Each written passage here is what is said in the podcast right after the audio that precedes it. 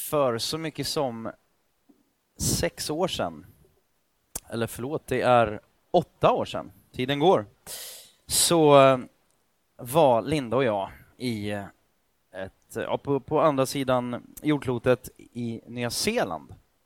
Och eh, jag fick tillfället att hoppa fallskärm. Och det var något av det absolut roligaste jag gjort. Jag var, eh, alltså, jag var hög på adrenalin, eh, ja, och morfin, jag vet inte, endorfiner kanske det heter, morfin. Men, men jag var lycklig. Och Linda beskriver det som att hon aldrig sett mig eh, i ett sådant rus. Eh, och det varade i många, det var nästan flera dagar kändes det som. Inte ens när vi gifte oss, hemska tanke. Det var inte jag som sa det, det var någon annan när man, jag, jag, kommer ihåg, det var, så, det var lite sådär, det var, det var lite spännande. Det var jag, en, en indisk mamma, och så var det två indiska pojkar som skulle gå in i det här planet. Och det här planet hade en plexiglasdörr som man satt bredvid, allihop i, som skulle hoppa ut och satt vid den här. Så att, och de där unga killarna, de var 15, 15, 16 och morsan skulle upp. Och de var så grymt kaxiga där nere på marken. Vi stod och klädde på oss. Um, så de stod och kaxade sig med, med mamma där då. Och så gick vi in i planet. Och efter bara några sekunder så var de inte alls speciellt kaxiga, de här två killarna. Men mamman, hon satt bara där. Hon bara satt och njöt. Hon satt och myste och tittade och nickade till pojkarna där. Och, och så åkte vi upp och, och de hoppade av på, på, vad var det nu var för någonting? Jag tror det var, jo, de hoppade av på 3000 meter, men jag och morsan åkte upp i 4000 meter. Vi skulle liksom lite högre upp naturligtvis, för att få lite längre fritt fall. Sådär. Men, och jag måste faktiskt, det låter kanske knäppt, men, men det var, det var ju liksom, nummer ett sa man innan så beräknat att, att eh, jag hoppade i tandem, så jag hoppade inte själv, så jag hade ju liksom någon slags, jag satt fast vid en kille helt enkelt, vid en instruktör och jag tänkte ju sådär logiskt, så, så han har ju förmodligen ingen death wish, han har hoppat eh, 1800 hopp eller vad det var för någonting, han kunde inte riktigt hålla reda på det och jag kollade, har du packat våra, liksom, våra, för det har jag ju förstått att det är viktigt hur man packar fallskärmen sådär. Och jag eh, hoppade ut där och, och eh, vad det nu var, 45-50 sekunder så var det fritt fall och, och eh, ja, man måste ha sett otroligt rolig ut mitt i alltihop det där. Men det var ju, man kan ju säga att det var någon slags tro. Jag hade ju tro på att han hade packat även min fallskärm, eller våran, det var ju liksom inte varsin, men, men någonstans där så hade jag ju tro på att den här fallskärmen skulle hålla måttet och, och hålla hela vägen ner. Och det gjorde den. Eh, och jag var väldigt, väldigt tacksam för det. Men grejen är egentligen att det där är ju egentligen inte kanske tro, inte den sortens tro som Bibeln pratar om, utan det är mer någon slags beräknat hopp och logik om att förmodligen och rent statistiskt så kommer det nog inte att gå dåligt, utan det kommer gå ganska så bra, för det blir ju ändå ganska sällan sådana olyckor. Till och med så sällan att Linda gav mig eh, i födelsedagspresent ett hopp till här nu senast. Så det blir någon gång här i vår. Så det ser vi fram emot. Och då har jag hört att man kan åka upp på 6000 meter här i Stockholm. Så det ser vi fram emot. Vi ska helt enkelt prata om tro idag. Jag vill börja med att läsa från Romarbrevet kapitel 1, vers 16 och 17. Är ni med? Jag skäms inte för evangelium. Det är en Guds kraft som frälser var och en som tror. Först juden och sen greken. Rättfärdighet från Gud uppenbaras i evangelium av tro till tro som det så skrivet, den rättfärdige ska leva av tro. Och jag plockade fram en annan eh, översättning som är lite mer vardaglig, lite mer, eh, ja, den heter Levande Bibeln. Och eh, jag tänkte att jag skulle utgå faktiskt från den texten, men jag vill ha med båda för att ni ska se liksom sådär. Skillnaden läser vi samma verser igen då med lite annan översättning. Jag skäms verkligen inte för de goda nyheterna om Kristus. För de visar Guds kraft att frälsa var och en som tror. Budskapet förkunnades först bara för judarna, men nu inbjuds alla människor att komma till Gud på samma sätt. Vi får veta hur Gud själv har handlat för att vi ska få ett rätt förhållande till honom. Som skriften säger, den människa som finner livet finner det genom att lita på Gud. Lite kort bakgrund till undervisningen idag. Vi pratar om sola fide, kanske ni såg ehm, här innan. Men, men sola fide, eh, varför har vi börjat med latin? Är det för att vi inte tycker engelskan, för vi är så lite halv ibland, ja vi kör med alla möjliga språk, men latinet eh, är ju inte för att vi tycker det är allmänt sådär hippt, utan eh, eh helt enkelt är det ju så att de här solarna som vi har eh, pratat om, vi är inne i en serie där vi pratar om eh, de fem solarna som man brukar säga, sola scriptura. Endast skriften, alltså sola betyder alena. Och Martin Luther, denna tyska munk och präst och teolog och professor, ehm, eh, 19, eller 1900, 1517 snarare, några hundra år tidigare, spikade han upp 95 teser på en, en slottskyrkodörr där i, i Wittenberg och han gick, ja, han kritiserade ju, det är milt sagt, han, han gick till fullständig attack mot den dåvarande katolska kyrkan som han tyckte hade gått precis fullständigt av liksom, vägen och hamnat i något dike någonstans. Och, och framförallt så, så gick han emot det här där han, ja, man började ju slapphänt eh, inte bara dela ut, utan man ville ju tjäna pengar på att folk skulle få sina synder förlåtna, helt enkelt. Så man började sälja avlatsbrev och tjänade stora pengar på det här. Det var korruption och det var allt möjligt. Ehm, och, och, att man helt enkelt då, liksom kyrkans lära, att man kunde köpa sig frälsning och frihet från Guds straff och begångna synder och eh, att man skulle kunna köpa det här för pengar. Då. Och då så tog han fram bland annat då de här fem solarna, som, där han egentligen då menar att Guds gunst, alltså eh, Guds, eh, ja, men relationen med Gud, inte kan återupprättas genom någonting annat än att det uppenbaras genom skriften alena, som Gud genom sin ande visar på frälsning i Kristus alena, eller endast, av nåd, endast av nåd och genom nåd alena, genom tron alena till Guds härlighet alena. Jag vet att det är lite sådär tekniskt, men bara för att ge en, en kort liten bakgrund. Och egentligen, vad handlar det här alena om? Jo, det handlar om att vi behöver inte, och Gud menar liksom så här, hallå, ni behöver ingen plusmeny. Det räcker med mig. Jag har det som ni behöver. Och vi pratar om det här utifrån någon slags kalibreringshåll. Eh, eh, det där ordet kalibrering är något som jag använt för mig själv och, och eh, även talat om. Och det är väl så. Varenda instrument, ju finare instrument desto viktigare med kalibrering. Jag tror att det här, eh, jag är väldigt tacksam för att här, den här flygeln har blivit kalibrerad eller stämd som man säger. Det tror jag Andreas är tacksam för också. Det är skönt att det inte helt bara sätter sig ner och så är det alla möjliga toner, man vet inte vad det är för någonting som kommer ut, utan den är kalibrerad. En klocka, ett armbandsur behöver justeras och kalibreras för att visa rätt tid och för att inte, ja, men ju längre tiden går desto mer fel visar det. Och tron alena. Jag tror att vi behöver kalibrera våran tro också och, och eh, i linje med det som du Sonja sa, det här med att man Ja, men en ödmjuk. I United så brukar vi säga så här, vi, vi, vi vill gå från press till process. Jag tycker Jesus, han har en sån skön eh, och, och tydlig, han, han, det råder ju inget tvivel om vem han själv säger att han är. Han säger, jag är vägen, sanningen och livet. Ingen kommer till, till Gud ut genom, genom mig.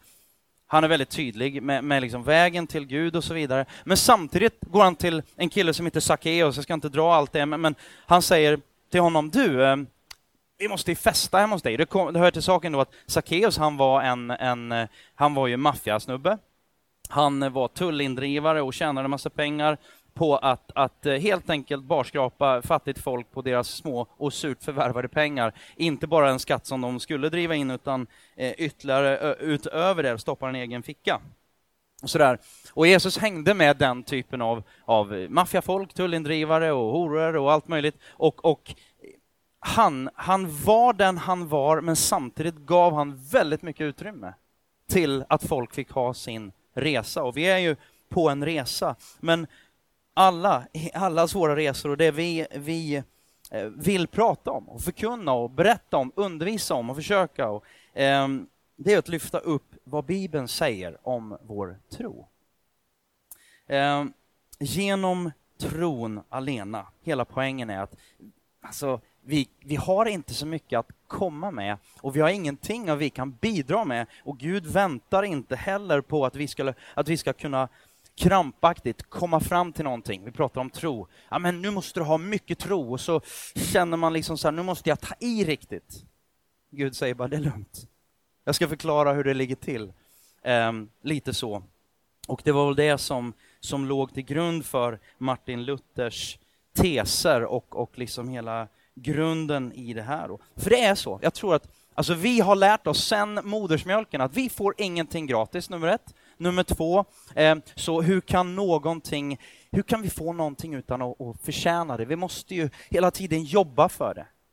Men har du tänkt på att det är en hel del saker som du och jag inte förtjänar? En del saker som man blir påmind om när man reser. Jag och Linda, och jag själv några gånger tidigare också, har varit i södra Sudan.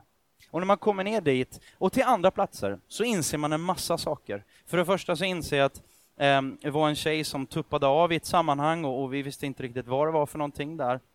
Hon bara låg och, och, och skälvde och, och ryckte och vi, det var väldigt sådär oroligt och, och det var inte så att eh, det var bara ringa 112 utan vi fick liksom hit, försöka hitta något ställe. Vi hittade först en bil och så kunde vi köra henne in till något som man kan kalla för en, en ja, ett, ett ortscentrum eller något dylikt. Och så där fanns det en liten, liten klinik, eller ett rum rättare sagt, ett betongrum med en liten glödlampa i eh, ena hörnet och så fanns det en stålbrits där som var ledig, eller de flyttade på någon annan och så la de upp henne där. Och på vägen dit hade jag ringt en läkare i Sverige som jag känner väldigt väl och beskrivit symptomen och fradga allting. Så här. Han sa, liksom, vad är det här för någonting? Och han sa direkt, det är, det är vätskebrist vätskebrist, de har gått ganska långt. Så där, har de glukos? Fråga om de har det här, det här, det här. Så jag gick omkring och frågade, har ni det? Ja, det har vi. Och det var det enda de hade också. Som tur var så, tre minuter senare så, så lugnade hon ner sig och hon, någon dag senare så var hon tillbaka på benen. Så där. Men då inser man just det här med att, att saker och ting kanske inte, det här med rättvisa får en helt annat, ett, ett annat perspektiv. Är det, rätt, är det en rättvis värld vi lever i? Liksom jag, jag är född i Sverige. Det har jag inte förtjänat. Det är ganska mycket i livet du och jag inte har förtjänat. Och det är på sin plats att vara tacksam för det. Och försöka dela med sig eh, av, av det vi har och det vi har fått till de som inte har fått lika mycket. Nåd pratade Viktor väldigt bra om förra veckan. Gå gärna in och lyssna på, på, på nätet på tidigare undervisningar för att få med, för det är liksom någon slags serie. Vi hinner inte ta allting varje gång i varje eh, undervisning, men goda nyheterna är ju vad gäller vår tro. Att vi inte behöver låtsas, vi behöver inte pumpa, vi behöver inte eh, pressa, vi behöver inte hålla på och fixa och dona för att räcka till. Om det är någonting som, som jag upplever både själv och väldigt många människor med mig, jag kan tänka mig att jag inte är ensam här, det är en känsla av att jag räcker inte till. Jag behöver hela tiden, jag ska vara mer för mina barn, jag ska vara mer för mina vänner, jag ska vara mer för mina kollegor, mer för, och det är en oerhörd ström av krav och, och allt möjligt. Och till råga på allting så tror jag att väldigt många människor går omkring med en känsla när man pratar om kyrka, om tro och Gud, så bara då läggs det ett, bara ett, ett, tillsammans med alla andra ok, så läggs det det fetaste, det tyngsta oket av alla, bara läggs som en blöt filt över många människor. Man bara, jag räcker inte till. Hur ska jag nå upp till Gud? Och precis där faktiskt var Martin Luther själv, när han gick igenom sin, jag vet inte om ni har sett den här filmen Luther, kan jag rekommendera den? Om hans liv och, och det som hände. Grymt eh, spännande faktiskt. Och Eh, bra, bra historia. Eh, hans stora fråga var just det, hur, hur kan jag, en syndare, Nu kommer några sådana här ord då, men hur kan jag, en syndare, finna rättfärdighet inför en rättfärdig Gud? Okej, okay, rättfärdig. Färdig i rätten. Färdig, det är ingen dom längre. Vi pratar om förlåtelse, men Gud går längre. Han säger bara, du är inte, du är inte bara förlåten, du är, vi tar bort din skuld. Den är borta, raderad, helt. Du är helt, helt fri. Um,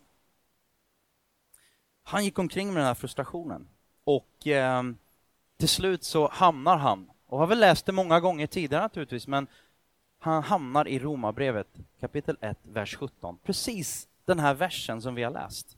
Och det slår ner i en blixt om en blixt i hans liv och han inser helt plötsligt bara, nej men det är ju till, sy till syvende och sist så, jag kan inget göra för att förtjäna det här, utan det är någonting som jag har fått och det är bara genom tron. Det är bara genom tron, tron alena. Um, och jag tror att många är frustrerade idag. Jag tror i och för sig att många, om du är som jag, man ställer inte bara den här frågan, liksom, hur kan jag finna rättfärdighet inför en rättfärdig Gud, den här stora frågan. Den kanske vi borde ställa lite oftare, men oftare är det helt andra frågor. Och vi bedömer den kristna tron utifrån, inte sällan i alla fall, perspektivet av vår egen relevans och vad har det för användbarhet och alla de här bitarna. Eh, utifrån ett kortsiktigt perspektiv, många gånger.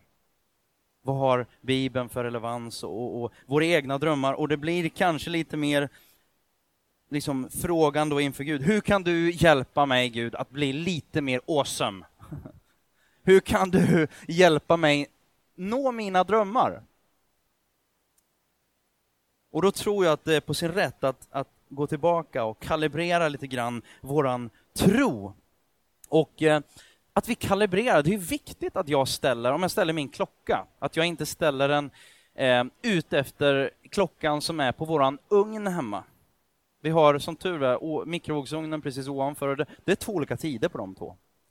Men då, det beror på vilken tid det är på morgonen så väl, väljer man vilken klocka man ska titta på. Den ena går 15 minuter före, den andra går faktiskt något sånär i tid. Eh, så att, så att eh, ja. Eh, det är ganska viktigt vad du har för referenspunkt. Det är ganska viktigt vad du, vad du kalibrerar din tro då i, gentemot. Är det en egen hemmasnickrad tro som bygger på känslor och bygger på väldigt mycket annat än om vi nu tänker oss att Bibeln och det som föregår då här, den här undervisningen är ju skriften alena, alltså Bibeln är tillräcklig för att uppenbara, för att, för att eh, uppenbara, för att få, få reda på vem Gud är. Um, evangelium, Bibeln, är Guds kraft till frälsning och beskrivs då i skriften alena, i Kristus alena, av nåd alena, genom tron alena, till Guds härlighet alena. Det här med att, att Guds och Kristi, är ni med på några sådana här, rättfärdighet? Det är lite så här, halvsega ord kan jag tycka själv, sådär. men, men vi, vi kör på ändå. Och, och, alltså, hur kan jag tillräkna mig det då? Okej, okay, Gud säger och Bibeln säger att jag får hans rättfärdighet. Hur funkar det? Det låter ju konstigt. Det är ju egentligen inte jättekonstigt. Vi har en hel del saker som påminner om det i våra liv. Jag vet att Andreas och Julia har köpt hus. Eh, vi själva köpte hus och du berättade, Sonja, att ni hade köpt hus i år. Eller förra året menar jag. Det är ju fantastiskt. Men grejen är den att, att eh, jag har ju köpt, eller vi har ju köpt vårt hus. Men sanningen är ju att det är inte vi som äger det, för det är banken som äger huset. Du har betalt pengarna och under några sekunder så fanns de förmodligen på ditt konto. Och det var bara, åh, I'm a millionaire. Fantastiskt. Det var ju bara det att de försvann direkt och gick in någon annanstans. Och helt plötsligt så är jag inte miljonär i tillgångar, utan jag är miljonär i skulder. Grattis till er alla, oss alla. Och så händer det här då, som inte får hända och eh, Gud förbjuder att det händer. Men du råkar ut för någonting som gör att du hamnar i personlig krasch och konkurs. Du har inte längre råd att bo kvar där du nu bor. Som det där huset och det där, den där lägenheten som du kallar för din, som du säger varje kväll, jag ska åka hem till mig. Det är ingen som säger jag ska åka hem till bankens hus. Det är ingen som säger det. Vad händer om det som Gud förbjuder? Det får ju inte hända, men vad händer? Då är det så här, att då blir det väldigt tydligt att det där är inte ditt hus. Utan det där är bankens hus. De kommer in, stövlar in, kastar ut dig, kastar ut dina pinnar och pinaler som inte är värt någonting. Resten säljer de på Blocket. Är du med? Nej, kanske inte Blocket, men, men de säljer i alla fall alla dina tillgångar som inte är dina, för det är bankens. Om du inte har betalt av det då. Idag så har vi ju det här med, och det är ju bra, 15 procent minimum i de flesta banker i alla fall, de flesta fall, att man ska ha en handpenning på 15 procent. Så att du kan ju i alla fall, det är väl det som skiljer eh, det här som, som Bibeln talar om då, eh, från det här med hus, att du har ju faktiskt, du äger 15 procent. Du har ju i alla fall lagt in 15 eller 20 eller 17 eller 25, 25 eller någonting annat sådär. Du har ju ändå lagt in en hel del. För det är inte så många som jag har träffat, det finns några stycken. Men inte, de flesta äger ju inte sitt hus bara, jag har inga lån kvar. Det är ju inte det vanligaste. Eh, utan då skaffar man ett hus som är jättemycket dyrare och så, så vill man ha lån. Det är väldigt spännande. Ehm, och för inte jättelänge sedan, det var ju bara några år sedan, där man kunde, man kunde låna även handpenningen. Så här får du låna till, till huset och eh, handpenningen, den får du också låna till. Vad bra, du behöver, inte, du behöver inte styra upp någonting själv, du får låna allt. Och så är det i vårt förhållande till Gud. Han säger bara att du har inte det som krävs, men du ska få det. Jag hade någon bild för ett tag sedan och, och haltande, precis som, som det här med, med, att köpa, men vi säger att du, du flyttar till Stockholm, ny i stan, och bara, jag måste, vi måste hyra. Hur många har försökt att hyra något bra här i den här stan under no, liksom, om det är några stycken, då vet ni hur det är. Vi kom till Stockholm för två och ett halvt år sedan ungefär och vi siktade in oss på, på att hyra någonting i en viss del av stan, i den här delen av stan, och eh, det dröjde, eh, alltså det var inte så lätt. Och eh, eh, tänk dig att någon ringer upp dig, de vet att du söker någonting, ringer upp dig och säger så här, jag har en, eh, en sjurummare på 250 kvadrat i närheten av eh, Odenplan eller någonting trevligt. Någonstans här eh, i faggorna. Och så bara, ja, det låter ju fantastiskt trevligt. Vad är hyran? Ja, men hyran är 60 000 i månaden. Uh, tack, men nej tack. Skulle de flesta säga, tror jag. Men, tänk om då personen i fråga skulle säga så här, jag vill verkligen att du ska bo i den här lägenheten. Jag vill verkligen... Och faktum är att vi kommer göra så här, det här är min deal med dig. Om du vill bo i den lägenheten så kommer det kosta 60 000 i månaden. Och varje månad kommer jag sätta in 60 000 på ditt konto som du kan betala med. Är det okej? Okay? Är det okej okay med en hyra på 60 000? Han sänker inte hyran, men hyran betalas och han själv, hyresvärden, betalar den hyran. I slutändan så är det helt gratis. Det är Gud. Vi har en massa saker att, att betala och, och i jämförelse med Gud så, så har vi inte mycket att komma med. En rättfärdig Gud, en, en ren Gud, en vit Gud. Vi, ja, Guds skapelse, det är ju vi. Han älskar oss så mycket och därför så vill han också ge den här gåvan till oss. Den här gåvan då som vi får ta emot genom tro. Och där då blir ju det väldigt viktigt. Det handlar ju inte främst då om liksom, om du tror eller hur mycket du tror och hur mycket du tror på det här du tror på. Utan det handlar ju mycket mer om vad eller vem du tror på. Det är ju extremt stor skillnad. Martin Luther säger så här, är ni okej okay med några citat från den här tysken? Genom Guds ord talar Gud direkt till den enskilda människan för att hon ska kunna ta åt sig Kristi rättfärdighet och med glad visshet kunna säga den är min. Glad visshet, bra.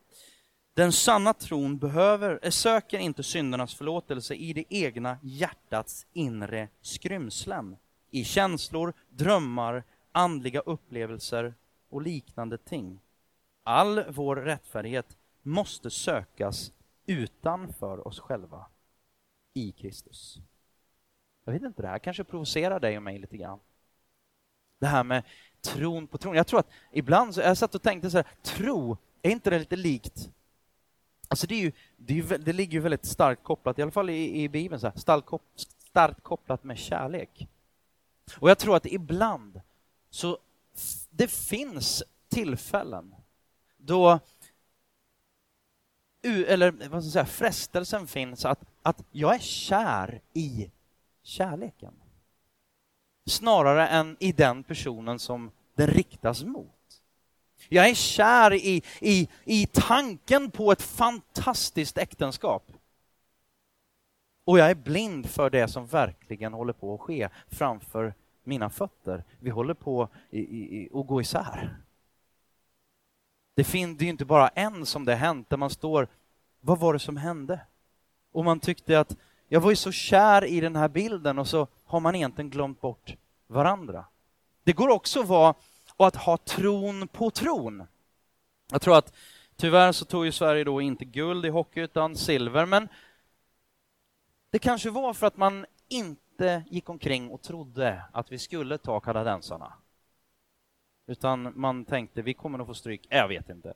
Men det är klart att, att du som idrottsman, du kommer ju inte, du kommer inte hoppa högt. Du kommer inte klara av att hoppa över den där ribban om du tänker, nej men jag, jag kommer aldrig att klara det här. Jag kommer hoppa för lågt.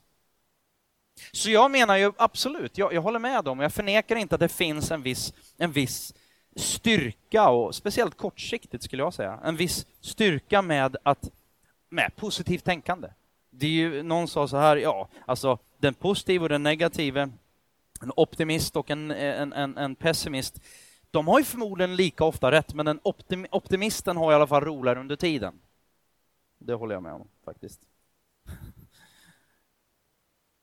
Tron alltså tron på, alltså tron på tron, tron i sig själv.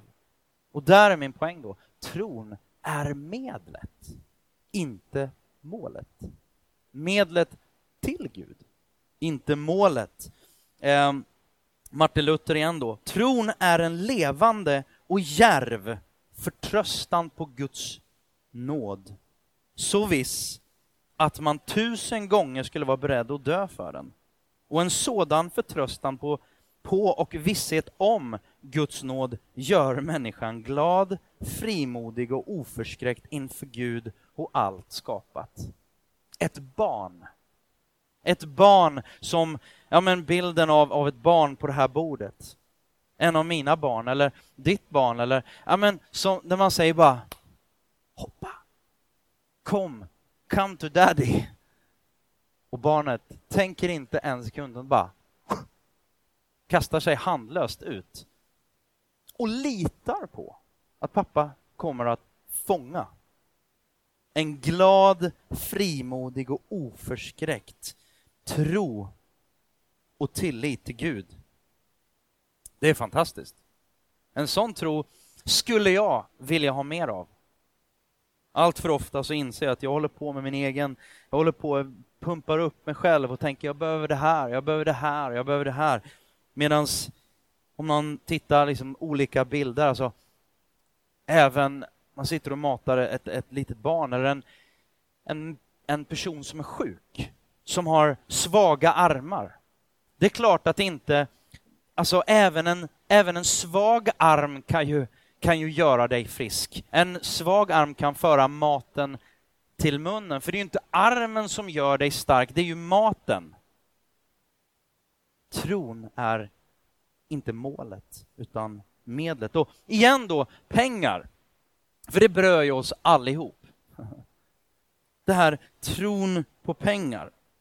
Tron på pengar, tron på dina pengar, väldigt, väldigt kul. Eh, våran eh, son då, sex och ett halvt år, han har ju tappat en del tänder och han har en stor jätteglugg som gör att han pratar lite så här.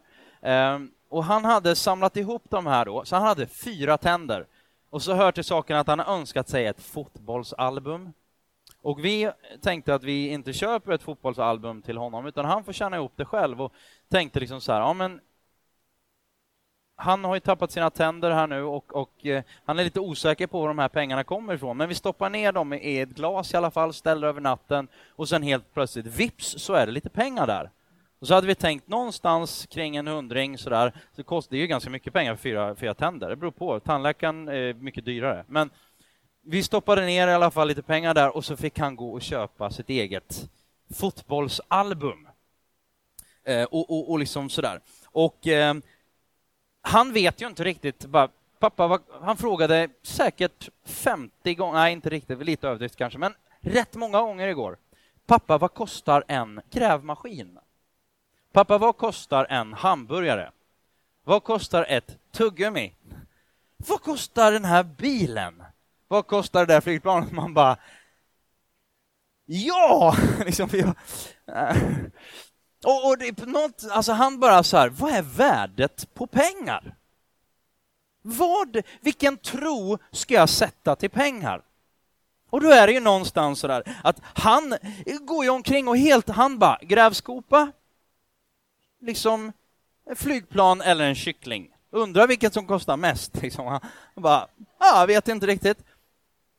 Och sanningen är den, det spelar ju absolut ingen som helst roll vad han tror. För pengarna har ju ett visst satt värde i alla fall. Och när jag kommer då, eller han kommer, han ska köpa sin, det här, vi gick in på ICA Maxi och köper ett fotbollsalbum och han är liksom überlycklig. Han vet, han bara, hur mycket kostar det? Ja, det kostar 129 kronor, så det fattas 20 spänn. Hur gör vi då? Bara, vad gör, vad gör vi då? Vad, vad gör vi då, pappa? Ja, nej, men eh, du har ju lite pengar hemma i din, i din eh, sparbössa. Ja, det har jag ju. Du får låna 20 kronor av mig, sa jag då. Så fiskar vi ut dem sen ur din sparbössa. Ja, men det var ju en bra idé. Och så gick vi och köpte dem. Och grejen är att där, så, så det spelar ju, ja men återigen då, det spelar ju faktiskt ingen roll om han så hade gått och grävt ner de här pengarna. De hade ju fortfarande haft sitt innebyggda värde i alla fall, därför att värdet ligger, det är något annat som har bestämt värdet, inte han. Om han bara, jag tror jättemycket på de här 109 kronorna, de blir ju fortfarande inte 129. Det vill en del när man köper aktier och sånt. Så bara, Nja. det blir oftast inte riktigt så. Det finns några solskenshistoriet. Men ni vet när man har köpt den där matkassen på, på ICA Maxi som kostar liksom 4 500 och så går man fram där och så hoppas man att ens partner inte har flyttat bort pengar så att det liksom fortfarande håller.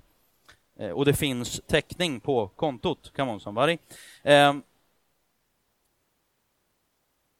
Och där, precis där, tryggheten. Tryggheten med att det finns täckning på kontot. Det är det som Martin Luther säger, det skapar glädje, det skapar frihet. Det är en sann tro. Det är inte bara någon så här, jag hoppas att den här fallskärmen liksom vecklar ut sig. Statistiskt sett så kommer den oftast göra det och det är jag tacksam för. Men det här som Paulus, han bara, det är en på engelska brukar jag säga så här, a know it in your knower. Alltså du bara vet att du vet att du vet att du vet att du vet att du vet. Kanske det du egentligen inte kan veta. Men du har en tro på någon som du vet alltid kommer att göra det han har lovat. John Stott, en pastor i London som dog för tre år sedan snart, eh, ganska känd inom vissa kretsar, anglikansk präst, eh, pastor, han sa så här. Tron har i sig själv inget värde. Dess värde ligger enbart i dess objekt.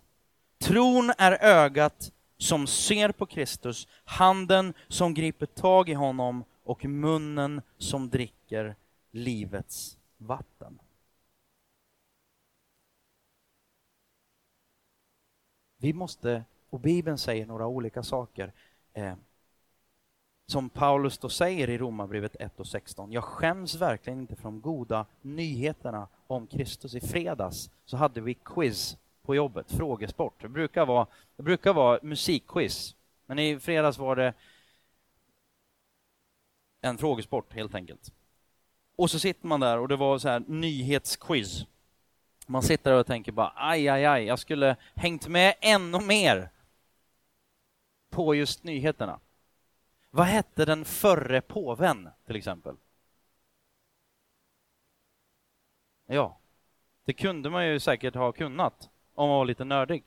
Eh, men, nej, förlåt.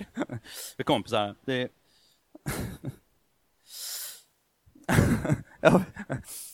I have the mic, I have the power. Men andra Timoteusbrevet 3, just om kunskap. Det är så irriterande. Jag är sån tävlingsmänniska, så att det var förmodligen bara av, av jag är avundsjuk på Viktor. Han kunde det, jag kunde inte det. jag dricker lite. Kunskap är trons grund. Redan som barn blev du undervisad i de heliga skrifterna. Genom dem förstår du hur man tar emot Guds frälsning genom tron på Jesus Kristus. Hela skriften är inspirerad av Gud och det finns inget som kan mätas med den när det gäller att undervisa oss om vad som är sant och lära oss att förstå vad som är orätt. Den korrigerar oss eller kalibrerar oss och hjälper oss att leva som Gud vill. Genom den blir var och en som vill tjäna Gud rustad till att göra gott mot varandra. I varje relation. Och det är inte att förglömma vad gäller den kristna tron. Det är en relation. Vi säger också, precis som från press, att pressa folk in i att tänka och tro på ett visst sätt. Istället har man en process. Vi tror också att det är viktigt att prata om att det inte handlar om en religion där det handlar först om gör det, gör det, gör inte det, får inte det, får det. Utan det handlar om en relation med Gud. Och i, i varje relation, varje kärleksrelation, så börjar det med att du måste lära känna varandra. Det är bra att känna till personen som man ska bli tillsammans med, till att börja med. Gör man inte det så, så eh, ja men alla de här tonårsförälskelserna, jag är kär i Justin Bieber. Du har aldrig träffat honom, men du har sett honom på en plansch. Det är inte på riktigt. Eh, Därför talar vi ur Bibeln varje söndag. Vi vill undervisa och prata om, ja, men, vem är den här guden? Och det är väldigt skönt att veta. Någon sa, the only constant is change. Och jag vill bara tillägga, förutom Gud. För han är densamme igår och idag och för alltid. Han är densamme, därför kan vi gå tillbaka till, till eh, till Bibeln och jag ska landa med det här. Någonstans så önskar jag att jag själv, för jag vet mina känslor går upp och de går ner. Ehm, jag tittar på det som är politiskt korrekt. Jag tittar på det som är inne och jag kalibrerar mig hela tiden mot allt möjligt och jag får ju liksom, jag blir lite stirrig. Jag vet inte hur du blir. Men ibland så bara inser man att saker och ting som var totalt politiskt inkorrekt för bara tio år sedan är idag jättepolitiskt korrekt. Och jag antar att om ytterligare 10 år, eller 15 år, eller varför inte 50 år, så kommer de titta tillbaka, våra liksom, barn och barnbarns barns barns barns, eh, kanske inte om 50 år riktigt så långt, men i alla fall så, de lite unga föräldrar, men i alla fall så tittar de tillbaka, kan jag tänka mig, och bara de var ju för roliga. Först och främst såg vi roliga ut, Eh, för det andra så hade vi massa roliga idéer och vi tyckte ju bara wow, vi, we got it! Vi kan så sjukt mycket, har ni tänkt på det? Vi i Sverige, jag ska inte hacka på oss eh, sådär, bara lite. Eh, vi tycker ju att vi kan så mycket. Vi vet minsann hur alla politiker i hela världen ska eh, bedöma saker och vilka lagar man ska ha och så vidare. Och så vidare. Och vi har inte riktigt alltid den ödmjukheten kan jag tycka. Bara någon gång har det hänt att vi inte har det i alla fall. Politisk correctness. Ett citat av Peter Stormare kring det här med att jag tror på Gud. Han sa så här. Jag kan teoretiskt sett spela ett, en enmansföreställning i tre timmar på Dramatens stora scen där jag vandrar fram och tillbaka i en monolog skrikandes svordomar och könsord för att avsluta denna monolog med att sätta mig på en hink och uträtta mina naturbehov. Ingen i Sverige skulle reagera på detta som något konstigt. Förmodligen skulle hyllas som konstnärligt nyskapande. Men om jag stillsamt konstaterar att jag i likhet med de flesta andra människorna på jorden tror på Gud, så tycker människor att jag är suspekt. Detta är Sverige av idag. Reformationen och vårt hjärta och mitt hjärta. Jag känner själv att jag, ingen av oss lever som en ö för oss själva, utan vi påverkas hela tiden och vi synkar mot olika saker. Och jag vet att jag synkar en hel del och kalibrerar mig mot en hel del saker som jag vet inte är bra för mig. Jag tar in en massa krav och en massa ok och en massa grejer som inte kommer att bära god frukt i mitt liv. Som inte är bra. Jag fick frågan eh, på, på, på jobbet vid ett tillfälle, vad, vad, det här det här liksom, kring, kring, kring tron och hur tänker du kring det här? Och, som skapelsen var det sju dagar och så vidare. Vi kan prata om det. Men jag sa att egentligen är inte det mina stora frågor. Utan min stora, eller mina stora frågor, det är varför, varför behandlar jag inte mina barn ännu bättre? Varför älskar jag dem inte ännu mer osjälviskt? När, när de är, och Linda är, de, jag, de människor på jorden som jag älskar mest av allt. Hur kommer det sig att jag inte ger dem mer av mitt hjärta, ger dem mer av mitt absolut bästa, utan jag roffar åt mig, håller mig på min kant kanske, eller mer än vad jag önskar i alla fall. En del av er ser ut som frågetecken här, men, men vad skönt att ni är liksom helylle. Och aldrig gör något, något fel på den, på den biten. Jag tänker så här att önskar att vi skulle få låta våran tro och den tro som vi vilar på, som våra liv bygger på. För det är så här, du och jag har en övertygelse som du och jag bygger våran, våran existens på. Och jag önskar, och Bibeln talar om just den här grunden. Och jag önskar att mitt liv och att ditt liv inte skulle bygga, som Bibeln talar om i den här eh, Kanske någon har hört den i söndagsskolan, kanske någon senare, kanske någon inte har hört den. Men just den här, om du bygger ditt, ditt hus på en sandig strand och så kommer regnet och vattnet och bara sköljer bort och huset rasar. Eller om man bygger på en fast klippa. Det är väldigt stor skillnad. Och Bibeln är, och Kristus är, den enda fasta klippan. Andreas. Ska jag ta och avsluta med. Men det finns väldigt goda grunder att bygga sin tro och sitt liv på. En stadig grund och inte bara på mina egna subjektiva känslor och upplevelser. För det kommer att sväva, det kommer att... Ja, men det far fram och tillbaka. Som vindflöjeln på flygfältet, det, det, liksom, det, det far fram och tillbaka, det går bara lite saktare i samhället. Romarbrevet 1 och 17, den här versen då, som skriften säger, den människa som finner livet finner det genom att lita på Gud. Det är min bön för mig och för dig.